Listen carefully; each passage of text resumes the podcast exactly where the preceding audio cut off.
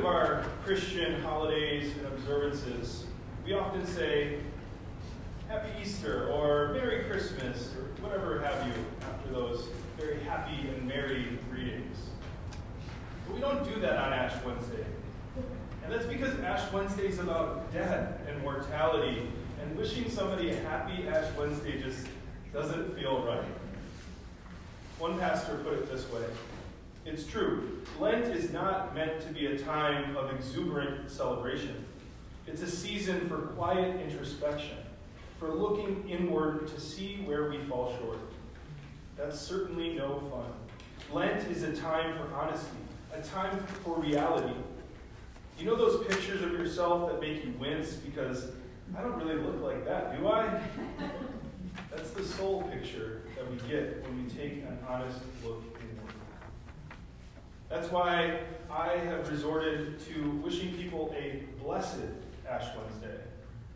Because even though I agree that we shouldn't be happy or merry when it comes to the topic of death, I do think we can approach this reality of our lives with a deep sense of blessedness. Because as paradoxical, as paradoxical as it may seem, there is blessedness in honesty when we're talking about death and sin. As a Lutheran, one of the things I was taught about Martin Luther is that he spoke of humanity as rot gut sinners. That term, it might not strike your ear the right way. It seems a bit off putting, and maybe that's what he was going for. But I remember learning that idea, and I remember admitting to myself the sinfulness of my own life in that very straight up and honest way. And it was a liberating tool in that moment in my life of faith to do that. No longer did I have to pretend that I was without sin or that I could successfully avoid it. Instead, with an honest confession of sin and a hard look in the mirror, I was invited to experience a truth about myself that actually set me free. This was also true when I completed anti racism training. And I came away from that experience with the ability to honest, honestly reflect on my life and admit that I am a racist for the ways that I have participated and I've been complicit to a system of racism. I no longer had to pretend that I was not racist or that I never had a moment of internalized racial superiority. It was when I could admit that I was a racist that I could finally just be honest and actually get to work dismantling systemic racism rather than living in denial that it even exists. And I think the same is true for death. We might be tempted to believe that death is something we can just deny or successfully avoid by eating the right things or exercising enough and living healthy lives, but not is the case. Mortality is the same for everyone. No one gets around it. But on this Ash Wednesday, a day of the church year when we get really real about the truth of death, maybe we too can discover the blessedness of death that makes this fragile life such a miracle.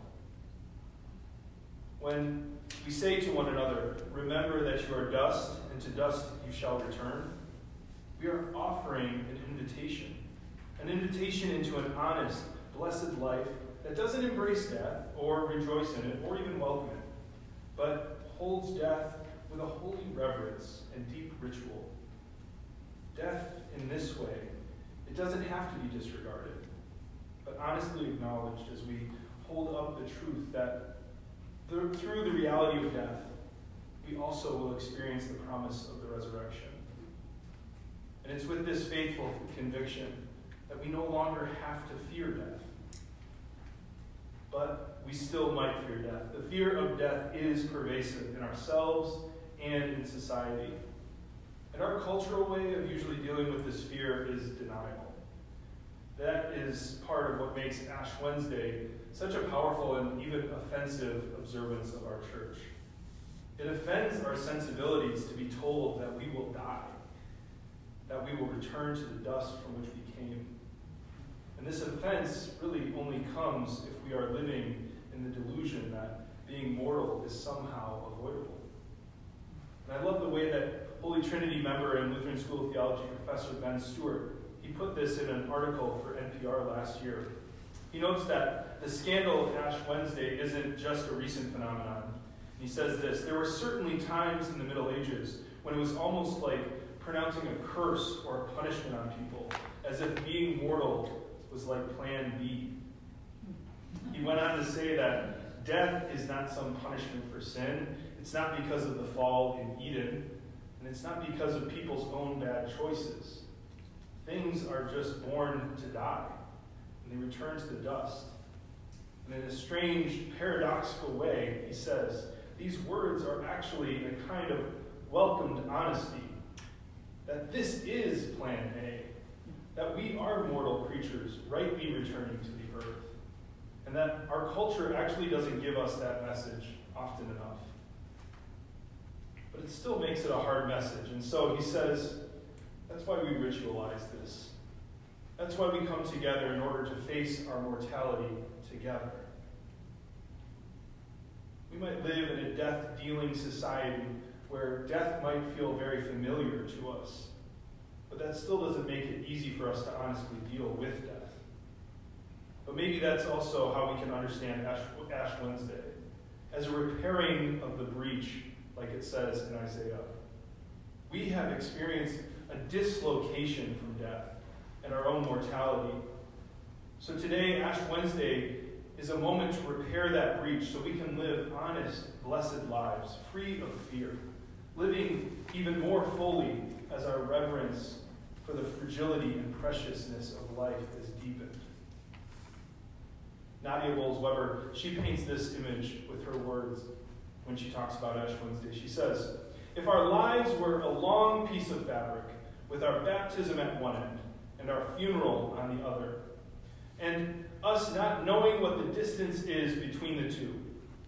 Well, then, Ash Wednesday is the time when that fabric is pinched in the middle and then held up so that our baptism in the past and our funeral in the future meet. With these ashes, it is as though the water and words from our baptism, plus the earth and words from our funerals, have come together from the future to meet us here today. And in that meeting, we are reminded of the promises of God.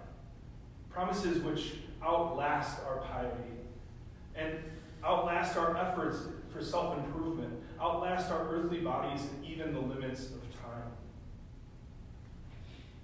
Ash Wednesday may never be a happy or merry day that we celebrate as a church, but it can be a reverent, blessed day for us when we repair the breach that exists between our baptism and our death. When those moments are pinched together in holiness, where we can meet the reality of our mortality with the promise of the resurrection.